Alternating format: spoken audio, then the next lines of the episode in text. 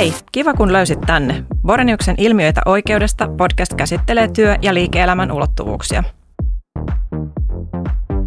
Tervetuloa vaikuttajamarkkinointia käsittelevään podcastiin. Olen Olli Latvassaho ja kanssani studiossa on immateriaalioikeuden asiantuntijamme juristit Hanna Pohjola ja Hertta Puro. Tervetuloa ja hienoa saada teidät tähän jaksoon. Kiitos. Kiitos.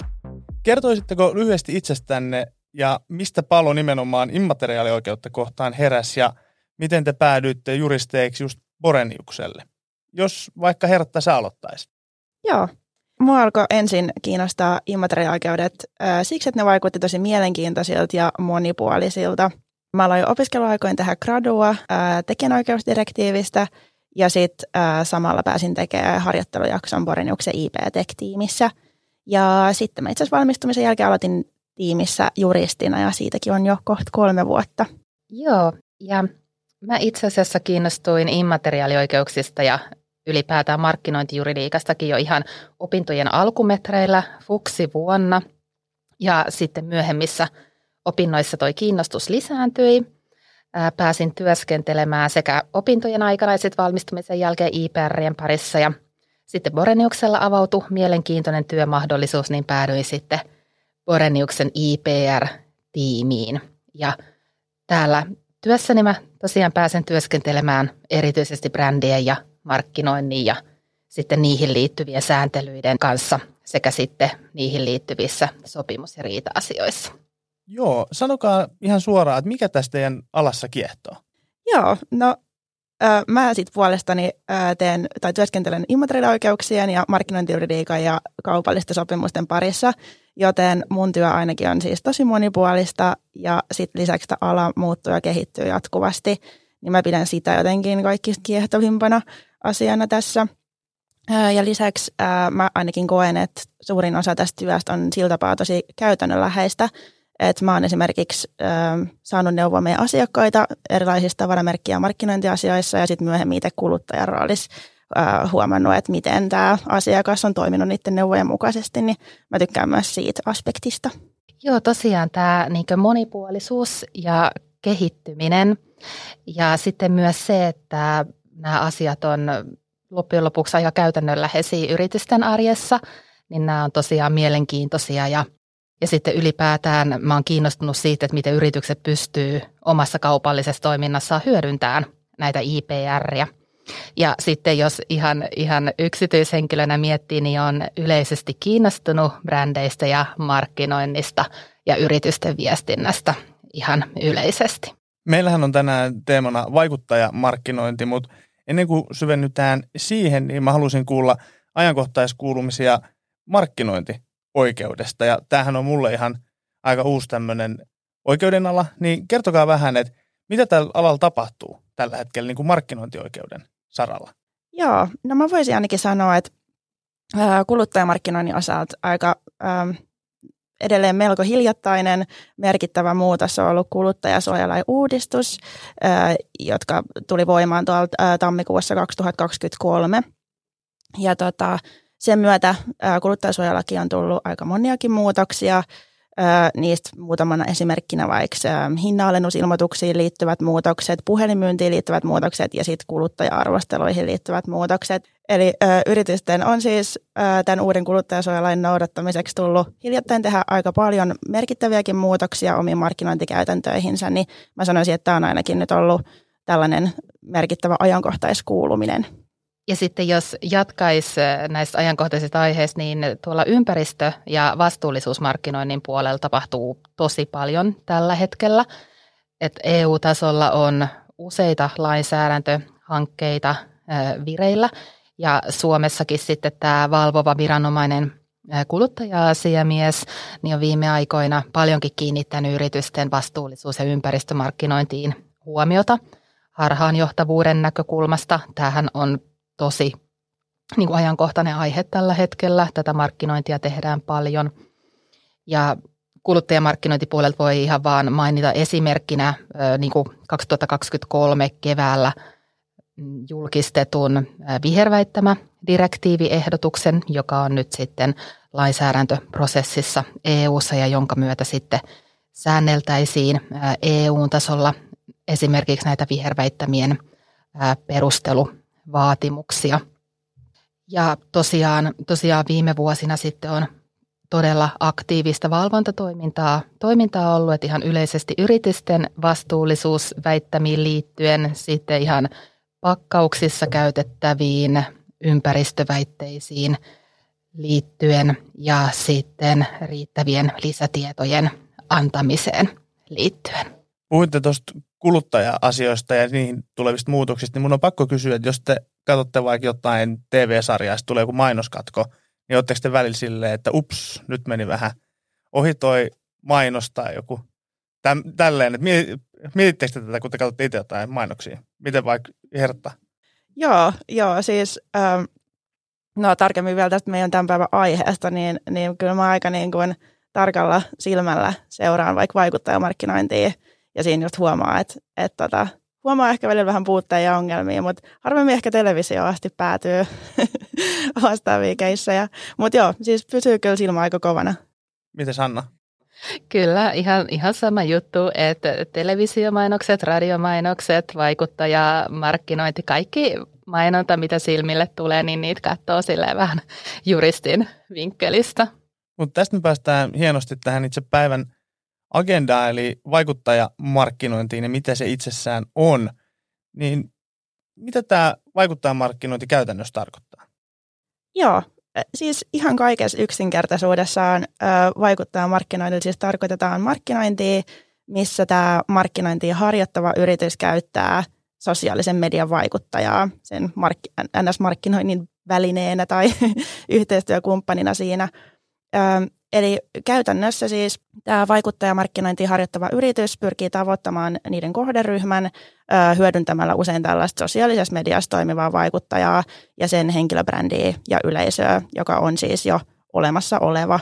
Ja tota, tässä podissa me tosiaan keskitytään nyt lähinnä tämän ö, yritysten, eli näiden markkinointia harjoittavia osapuolten näkökulmaa, eli ei niinkään sit syvennytä niiden vaikuttajien näkökulmaa varsinaisesti, mutta – Kyllä, kyllä. Tosiaan yritysten näkökulmassa lähinnä pysytään ja sitten näiden Hertan mainitsemien tapojen lisäksi niin vaikuttajamarkkinointi toki voi sitten myös tapahtua ihan livenä, kun vaikuttajat osallistuu eri promotapahtumiin ja julkaisee niistä sitten sisältöjään, mutta tosiaan ensisijaisesti niin markkinointia toteutetaan digitaalisesti somekanavissa. Ja lähtökohtaisesti sitten nämä vaikuttajamarkkinoinnin lopputuotteet, niin on sitten yritystä tai sen tuotteita käsitteleviä video, ääni- tai kuvajulkaisuja tai sitten blogikirjoituksia. Itse jotenkin tuntuu, että viime aikoina nämä itse vaikuttajat, jotka toimii tällä alalla, niin he on ollut kauheasti niin julkisuudessa ja pinnalla, mutta millainen historia täällä itse vaikuttaja markkinoinnilla on, on? että milloin tästä alasta, alasta olette puhua ja milloin se on nähnyt päivävalon, että joku tekee henkilönä jotain vaikuttamista jonkun yrityksen puolesta? Joo, hyvä, hyvä kysymys. Ja tota, mä itse asiassa just mietin tätä asiaa ja, ja niin kuin kauemmas kuin tämän ehkä vaikuttajamarkkinoinnin kontekstissa ja mietin, että kyllähän niin kuin yritykset on jo kautta aikojen käyttänyt julkiksia ja, ja tunnettuja mainoskasvoja markkinoinnissaan – mutta sitten varsinaisesti tämä ehkä vaikuttajamarkkinointi, mistä me nyt tänä päivänä puhutaan, niin se on kehittynyt sitten suuremmaksi markkinointitavaksi just nimenomaan sosiaalisen median käytön lisääntymisen ja kanavien monipuolistumisen myötä. Et mä sanoisin, että tämä on toki vaikea yksilöidä, että koska tämä vaikuttajamarkkinointi on varsinaisesti alkanut, mutta nyt tälle ehkä viime vuosien aikana se merkitys on kyllä niin kuin kasvanut ihan huomattavissa määrin. Kyllä, siltä vaikuttaa, että vaikuttajamarkkinointi on yksi nopeimmin kasvavista ja yleistyvistä markkinointitrendeistä. Et kun katsottiin vähän tilastojakin, niin markkinointipanostusten kasvu tähän vaikuttajamarkkinointiin on ollut aika hurjaa. Et esimerkiksi Suomessa viime vuonna käytettiin noin 50 miljoonaa euroa vaikuttajamarkkinointiin, kun sitten taas sitä edeltävänä vuonna siihen nähden kasvua oli noin 19 prosenttia. Eli, eli ihan tuntuvaa kasvua tällä alalla kyllä on ollut. Niin, että se on ennen varmasti ollut niin, että on ostettu isosta päivälehdestä etusivun mainos ja se on toiminut tämmöisenä niin kuin ykkösmarkkinointikanavana. Mutta ehkä nyt ollaan siirrytty siihen, että nämä yksityishenkilöt on ottanut enemmän kapulaa tässä markkinoinnissa. Ja jos mietittäisiin jotain hyötyjä ja haittoja, niin mitä hyötyä tai haittaa vaikuttaa markkinoinnista voisi olla yritykselle? Nimenomaan juurikin tämä, tämä tehokkuus, että sitten kun vaikuttaja julkaisee tämän julkaisun ja mainoksen, niin se tavoittaa hetkessä sitten sen koko vaikuttajan kohdeyleisön ja seuraajat. Eli näkyvyys ja kohdeyleisölle suora kohdentaminen hyvinkin tehokasta. Tavoitetaan hyvin laaja yleisö kerrallaan ja sitten myöskin tässä vaikuttajamarkkinoinnissa yleisön osallistaminen saattaa olla helpompaa kuin muissa markkinointitavoissa. Ja sitten jos ihan mietitään seuraajien kannalta, niin tällainen tuttu vaikuttaja voi myös tuntua läheisemmältä ja luotettavammaltakin kuin jotkut isommat yritykset, joihin ei ole ehkä samanlaista suhdetta näillä kuluttajilla. Joo, komppaan Hannaa ihan täysin ja tosiaan vaikuttajamarkkinoinnissa ehkä se on, se on myös yksi sen tehokkuuden kannalta huomattava elementti on se, että jos yrityksellä on oma sometili, niin siellä harvoin on yhtä paljon seuraajia, saatika sellaisia sitoutuneita seuraajia, mitä sitten taas vaikuttajilla on. Eli vaikka yritys itse postaisi sinne omalle kanavalleen sisältöä, niin se vaikutus ei välttämättä ole läheskään sama, mitä silloin, kun sen markkinoinnin tekee tällainen tunnettu vaikuttaja, johon nämä kuluttajat luottaa ja, ja, ja josta ne pitää. Ja tota, ähm, Hanna mainitsemien esimerkkien lisäksi mä mainitsisin myös sen, että vaikuttajamarkkinointi ja yritysten perspektiivistä tosi helposti mukautettavissa. Eli sä voit helposti valita joko isomman vaikuttajan tai sitten pienemmän mikrovaikuttajan ja, ja tota, sitä kautta mukauttaa sen markkinoinnin yrityksen tarpeisiin ja esimerkiksi budjettiin. Tässä on just tulee ilmi se, että saadaan välittömästi sen jonkun tietyn tuotteen tai yrityksen kohderyhmä, jos jollain vaikuttajalla on tietty kohdeporukka, ketä häntä seuraa, niin yritys pääsee niihin heti käsiksi. Että se on tämmöinen niin plussapuoli. Mutta sitten mennään tähän niin kuin varjopuolia, tämmöisiin negatiivisiin asioihin vähän, niin mitä haittaa tämmöisestä pieleen mennestä vaikuttajamarkkinoinnista voisi olla tälle yritykselle, joka hankkii sitä palvelua ja onko teillä on jotain käytännön konkreettista esimerkkiä tämmöisestä? No se on ehkä sitten se tehokkuuden kolikon kääntöpuoli, että jos mietitään tilannetta, että sinne mainokseen pääsisi jotain sellaista, joka julkisuudessa tai kohderyhmässä tulkittaisiin negatiivisesti, niin nämä mainoksethan monistuu hetkessä ja niitä on aika vaikea estää leviämästä, jos tällaista negatiivista julkisuutta pääsisi syntymään, eli tämmöinen niin kuin vaikuttajahenkilöbrändin vahingoittumiseenkin liittyvä riski. Tähän vaikuttajamarkkinointiin totta kai liittyy.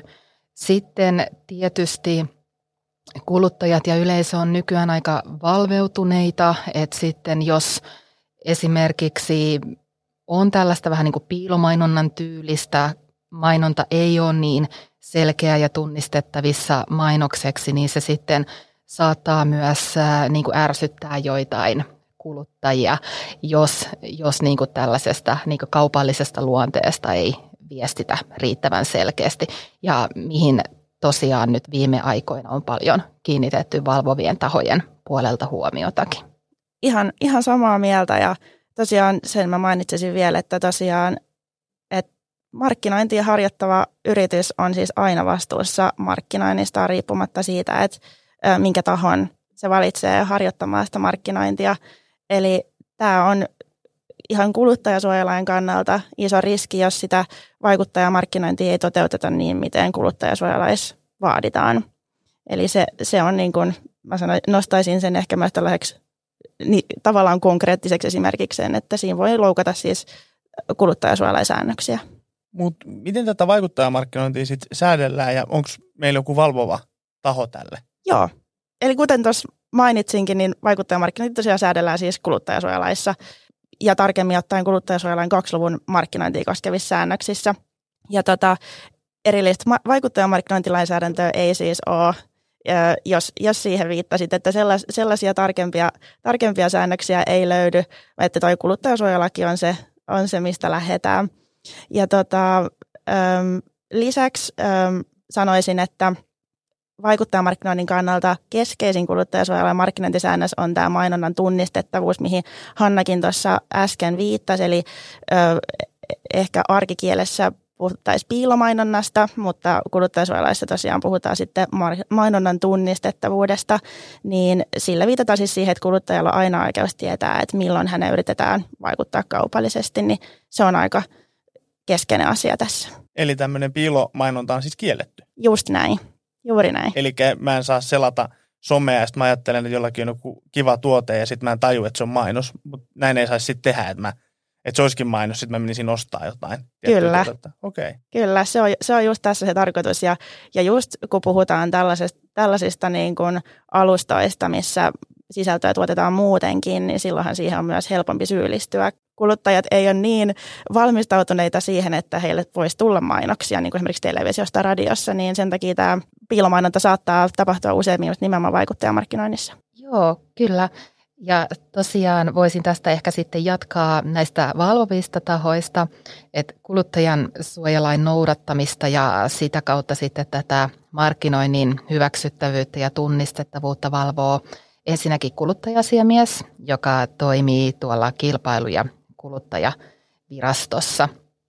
Sitten koska meillä ei ole mitään erityislainsäädäntöä vaikuttajamarkkinoinnista, niin sitten kuluttaja-asiamies on julkaissut tällaiset vaikuttajamarkkinointia koskevat linjaukset muutama vuosi sitten 2019, joista yritykset voi vähän saada ohjenuoraa siihen, että mitä vaikuttajamarkkinoinnissa eri kanavissa tulisi ottaa huomioon. Ja myöskin mainonnan eettinen neuvosto antaa sitten lausuntoja markkinoinnin asianmukaisuudesta, joiden pohjana sitten on tällaiset kansainvälisen kauppakamarin ICC-markkinointisäännöt. No, mulla on niin semmoinen ajatus, että tätä piilomainontaa luulisi, että sitä tapahtuu jonkin verran, ja etenkin jos on vähän kokena, kokemattomampi tämmöinen sosiaalisen median vaikuttaja, niin siihen saattaa ehkä syyllistyä, niin onko tässä sitten jotain haittaa? Onko jotain rangaistusta, sääntöä, jos, mä en, jos vaikuttaja ei noudattaisikaan tämmöisiä eettisiä ohjeita tai kuluttajasuojalain säännöksiä, niin tuleeko siitä joku seuraamus? Kuluttajan suojalaissa toki on seuraamuksia, mitä tällaisesta kuluttajan suojalain vastaisesta mainonnasta voi koitua. Tähän mennessä Suomessa ei vielä ole varsinaista tuomioistuinkäytäntöä vaikuttajamarkkinointiin liittyen, eikä myöskään kuluttaja-asiamies ole antanut esimerkiksi seuraamusmaksuja piilomainonnasta. Mutta kuitenkin kuluttajansuojalain nojalla asiat voisi edetä tuomioistuimeen saakka kuluttaja-asiamiehen toimesta ja tällöin mahdollisia seuraamuksia ainakin lähtökohtaisesti on yleensä kielto menetellä tällaisella lainvastaisella tavalla ja tarvittaessa sitten rahallisen uhkasakon uhalla noudattaa tätä kieltoa. Ja esimerkiksi Ruotsissa tällaista oikeuskäytäntöä jo on. Sitten on yrityksen näkökulmasta toki hyvä muistaa myös se, että tietyissä tapauksissa myös yrityksen kilpailijat voi haastaa tämän mainostajan oikeuteen, jos tästä mainonnasta aiheutuisi näille kilpailijoille haittaa. Eli tässä on ikään kuin kaksi, kaksiportainen järjestelmä, tai kaksiportainen on ehkä väärä sana, mutta kaksitahoinen järjestelmä, että sekä kuluttaja-asiamies voi viedä näitä asioita oikeuteen ja sitten kilpailijat, joille aiheutuu vahinkoa tai haittaa, niin he voivat sitten haastaa yrityksen oikeuteen. Joo, ja tosiaan äsken tuossa Hanna mainitsikin tuosta mainona eettisestä neuvostosta, niin jos joku miettii, mitä, mitä he sitten oikein tekevät, niin – he tosiaan antaa aika paljonkin lausuntoja vaikuttajamarkkinoinnista ja, ja muustakin mainonnasta. Ja ne lausunnot tosiaan perustuu näihin kansainvälisen kauppa, kauppakamarin ää, markkinointisääntöihin, eli ei varsinaisesti suoraan kuluttajasuojalainsäädäntöön. Mutta nämä lausunnot tulee siis julkisiksi ja niistä käytännössä suurin tai keskeisin seuraamus on silloin mainehaitta.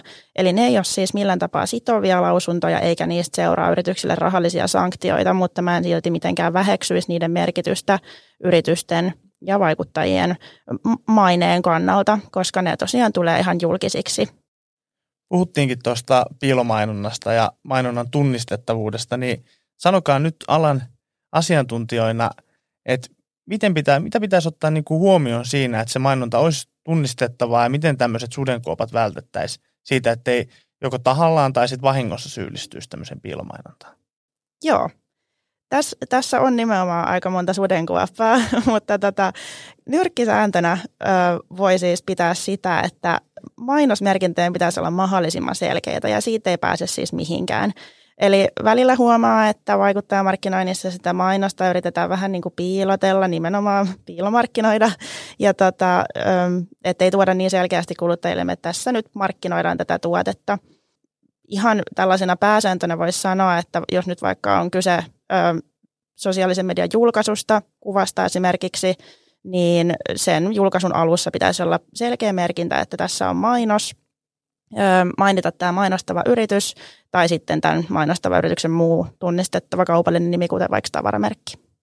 Joo, ja sitten erityisesti tällä vaikuttajamarkkinoinnin puolella niin on hyvä sitten ottaa sille tyypilliset erityispiirteet huomioon. Esimerkiksi moniosaiset julkaisut tai sitten esimerkiksi julkaisut, joita sama vaikuttaja samasta kampiksesta tekee vaikka videoina ja erilaisina sitten some muina niin kuin kirjallisina somejulkaisuina, niin näissä kaikissa tulee olla yhtä selkeät mainosmerkinnät ja tunnisteet, että jokainen näistä julkaisuista selkeästi merkitään mainonnaksi, jottei sitten mennä sinne piilomainonnan puolelle. Sitten se on käytännössä hyvä ottaa huomioon, että myös vaikuttajien saamat lahjat ja erilaiset muut rahanarvoiset edut, joista he sitten tekevät julkaisuja, niin nämäkin on mainontaa, koska ne tehdään joka tapauksessa tällaisessa kaupallisessa myynnin edistämistarkoituksessa. Ja tällaisetkin julkaisut siis tulisi merkitä selkeästi mainonnaksi. Eli mainonnan käsitehän on todella laaja, että käytännössä se kattaa kaikenlaisen kaupallisen viestinnän, jonka tarkoituksena on jonkinlainen myynnin edistäminen. Joo, ja tota, voisin vielä tässä täs vielä mainita sen nyt, kun puhutaan nimenomaan vaikuttajamarkkinoinnista, niin – niin tosiaan näiden mainosmerkintöjen tunnistettavuus ja selkeys korostuu silloin, kun toimitaan tällaisilla alustoilla, mistä nämä kuluttajat ei ole niin tottuneet kuulemaan tai näkemään mainoksia. Eli kuten vaikka aikaisemmin annoinkin esimerkkinä, niin vaikka radiossa ja televisiossa kuluttajat on paljon vastaanottavaisempia niille mainoksille ja osaa ne helpommin tunnistaa, mutta tuota, somessa kun sisältöä tulee joka tuutista, niin siinä saattaa olla – olla vaikeampi hahmottaa, että mitkä on tosiasiassa mainoksia ja mitkä ei, jollei niitä riittävän selkeästi merkitä niin. Peruslähtökohta on se, että kuluttajille tulisi aina tehdä selväksi, että heihin kohdistetaan jotain kaupallista viestintää, eikä kyse ole mistään vaikuttajan omasta mielipiteestä tai ilman mitään saatua etua tehdystä sisällöstä. Eli vaikuttaa siltä, että kaikki, jos saat etua jostain ja saat rahaa jonkun tuotteen esittelystä, niin se on mainontaa – ja sillä ei ole niin kuin väliä, että missä alustalla tai missä formaatissa sen teet, niin onko se just sillä tavalla, että päteekö kaikkiin alustoihin nämä samat pelisäännöt? Lähtökohtaisesti kyllä. Kaikkeen markkinointiin soveltuu ja pätee nämä samat pelisäännöt. Et sitten totta kai on alustakohtaisia eroja, että miten esimerkiksi asianmukaiset merkinnät pystytään ja voidaan tehdä ja miten ne täytyy tehdä. Mutta lähtökohtaisesti tämä tunnistettavuusvaatimus ja tämä piilomainonnan kielto, niin se pätee ihan joka alustaa ja markkinointimuotoa. Kyllä. Ja kuten Hanna tuossa mainitsikin, niin on erilaisia alustakohtaisia eroja. Toki esimerkiksi erilaiset alustat myös tarjoaa erilaisia työkaluja niiden mainosten merkitsemiseen. Esimerkiksi Instagramissa on tällaiselle oma työkalu, missä sen mainoksen voi nimenomaisesti merkitä. Ja näistä on itse asiassa ohjeistettu myös tuolla kuluttaja-asiamiehen merkintäohjeessa vuodelta 2019. Ja sen mä voisin myös näiden alustakohtaisten erojen ö, osalta mainita, että ö, mä oon ainakin itse tulkinnut tuolta markkinoinnin eettisen neuvoston lausuntokäytännöstä sellaisen tulkinnan, että tämä tunnistettavuusvaatimus korostuu silloin, kun tämä mainos julkaistaan nopeatempoisessa ympäristössä tai nopeatempoisella julkaisulla. Eli esimerkiksi vaikka Instagram-storina, milloin se vilkaisu saattaa olla hyvinkin nopea, niin tällaisissa tilanteissa tämä, tämä selkeysvaatimus korostuu ja sitä mainosmerkintää ei tulisi millään tapaa piilotella vaikka pienellä fontilla tai vaalealla ja näin poispäin, niin, niin näissä saa olla kyllä tarkkana alustasta riippuen. Ja sitten tosiaan näiden eri alustojen osalta niin kannattaa huomioida niiden omat käyttöehdot ja säännöt. Ja tosiaan myös näissä jo aiemmin kerrotuissa kuluttaja-asiamiehen linjauksissa, niin siellä on myös itse asiassa selostettu eri alustojen osalta eri merkintävaihtoehtoja. Tuleeko teille jotain muita huomioita mieleen tästä, tästä aiheesta?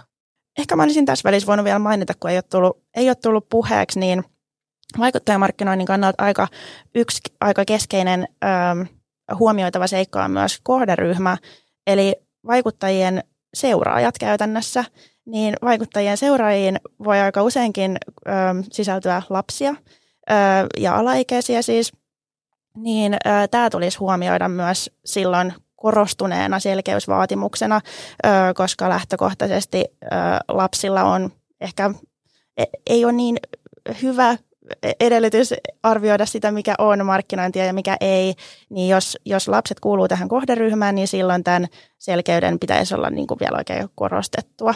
Tämä on ihan hyvä pointti, että ihan kuten missä tahansa markkinoinnissa, niin vaikuttajamarkkinoinnissa on otettava huomioon, että sen mainoksen sisältö itsessään, sen tulee olla tälle kohderyhmälleen sopivaa ja sitten sen mainoksen sisällön täytyy olla niin sanotusti yleisesti hyväksyttävää, että siellä ei ole sellaista epäasianmukaista tai hyvän tavan vastaista sisältöä.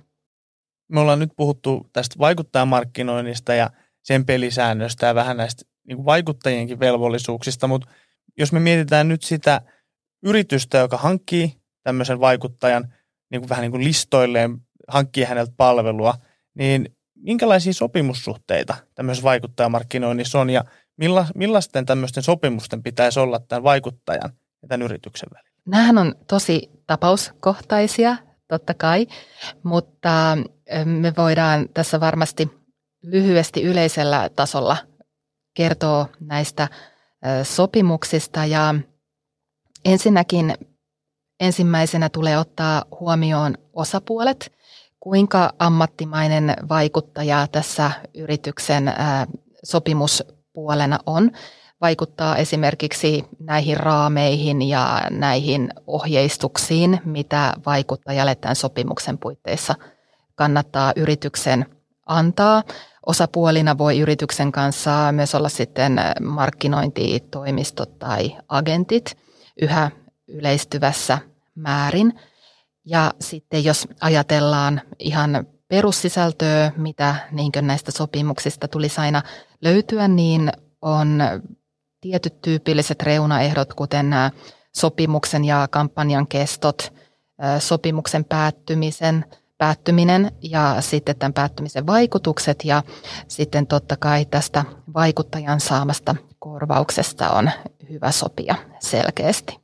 Ja tosiaan näiden Hanna mainitsemien reunaehtojen lisäksi vaikuttajamarkkinointisopimuksissa tulisi tosiaan sopia siitä, että miten tätä markkinointia tosiaan toteutetaan ja miten nämä mainokset merkitään. Ja kuten tuolla aikaisemmin mainitsinkin, niin yritys on siis aina vastuussa siitä markkinoinnista, minkä johdosta näitä vastuuasioita tulisi käsitellä tässä, tässä tuota sopimuksessa ja, ja näillä riittävillä ohjeistuksilla tulisi sit pyrkiä välttämään sitä, että, että tämä vaikuttaja merkitsisi esimerkiksi sen julkaisun jotenkin riittämättömällä tavalla ja, ja näin ollen tämä yritys syyllistyisi sitten piilomainontaan.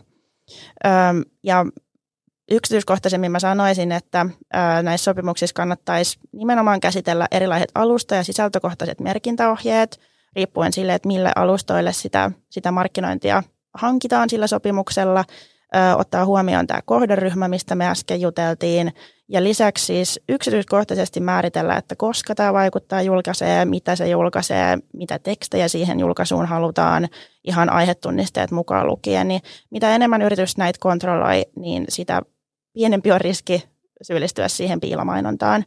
Ja näitä voi toki, toki tehostaa sitten siinä sopimuksessa myös sopimussakolla.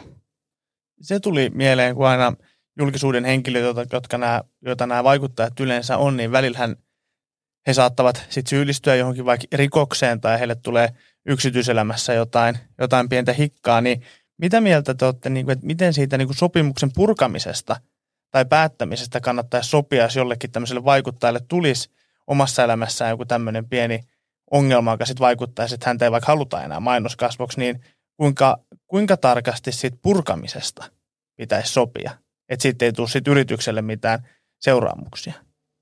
No toki, jos ajattelee niin kuin mainehaitan ja sitten tämän yhteistyön näkökulmasta, niin käytännössä yrityksenhän toki kannattaa sisällyttää tämmöinen nimenomainen ehto sinne sopimukseen, että jos vaikuttaja jotenkin epäasianmukaisesti käyttäytyy tai aiheutuu tällaista negatiivista julkisuutta tai sen sopimuksen vastaisesti toimii, että yrityksellä on tällaisissa tapauksissa oikeus sitten irti sanoutua siitä sopimuksesta tai päättää se ää, välittömästi.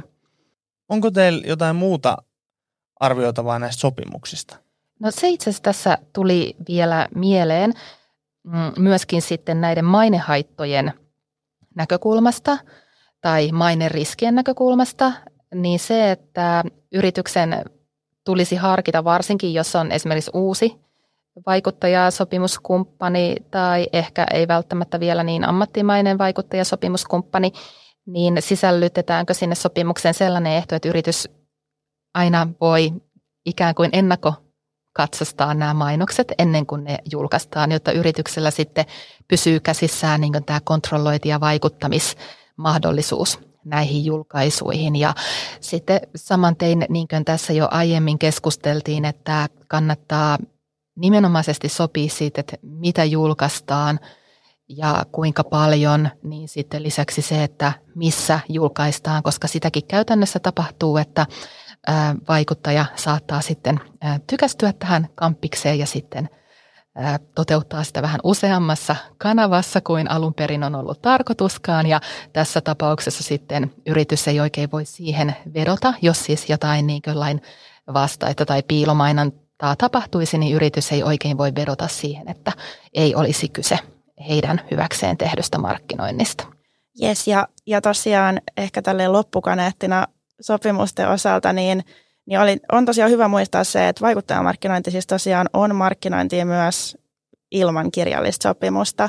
Eli Eli siihen ei yritys myöskään voi vedota, että heillä ei ole ollut kirjallista sopimusta, että he ei ole vastuussa tästä piilomarkkinoinnista, jos he ovat vaikka lähettänyt jonkun lahjan tai, tai tuotteen, mistä tämä vaikuttaja postaa, niin, niin tota, se, se, kannattaa myös, myös tosiaan muistaa, että, että tuota, markkinointi on markkinointi myös ilman kirjallista sopimusta. Jos sitten tähän loppuun vielä mietitään tätä vaikuttajamarkkinoinnin tulevaisuutta, niin miltä tämä tulee näyttää seuraavien vuosien aikana tämä vaikuttajamarkkinoinnin kenttä? Joo, no siis tämä viime vuosien kasvu huomioiden, niin, niin tuota, oletan, että kasvu jatkuu entisestään ja, ja mitä enemmän tulee uusia somekanavia ja, ja erityylisiä alustoja, niin, niin en nyt näe, että tämä vaikuttajamarkkinoinnin merkitys olisi ainakaan ihan pian tästä mihinkään lähtemässä tai vähenemässä. Ja sitten sen, sen osalta kääntöpuolena on myös, myös huomattava se, että, että mitä enemmän tätä toteutetaan, niin sitä suuremmat on myös siihen liittyvät riskit, koska yleisö kasvaa ja, ja, ja näin ollen yritys saattaa sitten kohdistaa, että jos tulee kyseessä, kyseessä siis piilomarkkinointi, niin silloin se yleisö on myös, myös suurempi ja vahingot sitä kautta myös.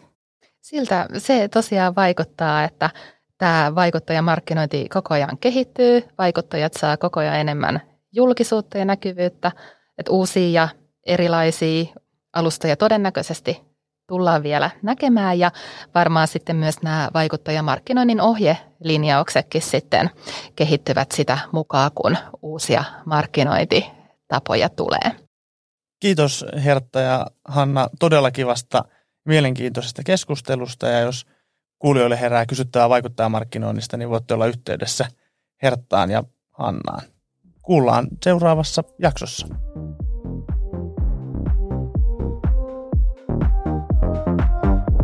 Kiitos seurasta tämän jakson parissa. Kuullaan taas seuraavassa jaksossa.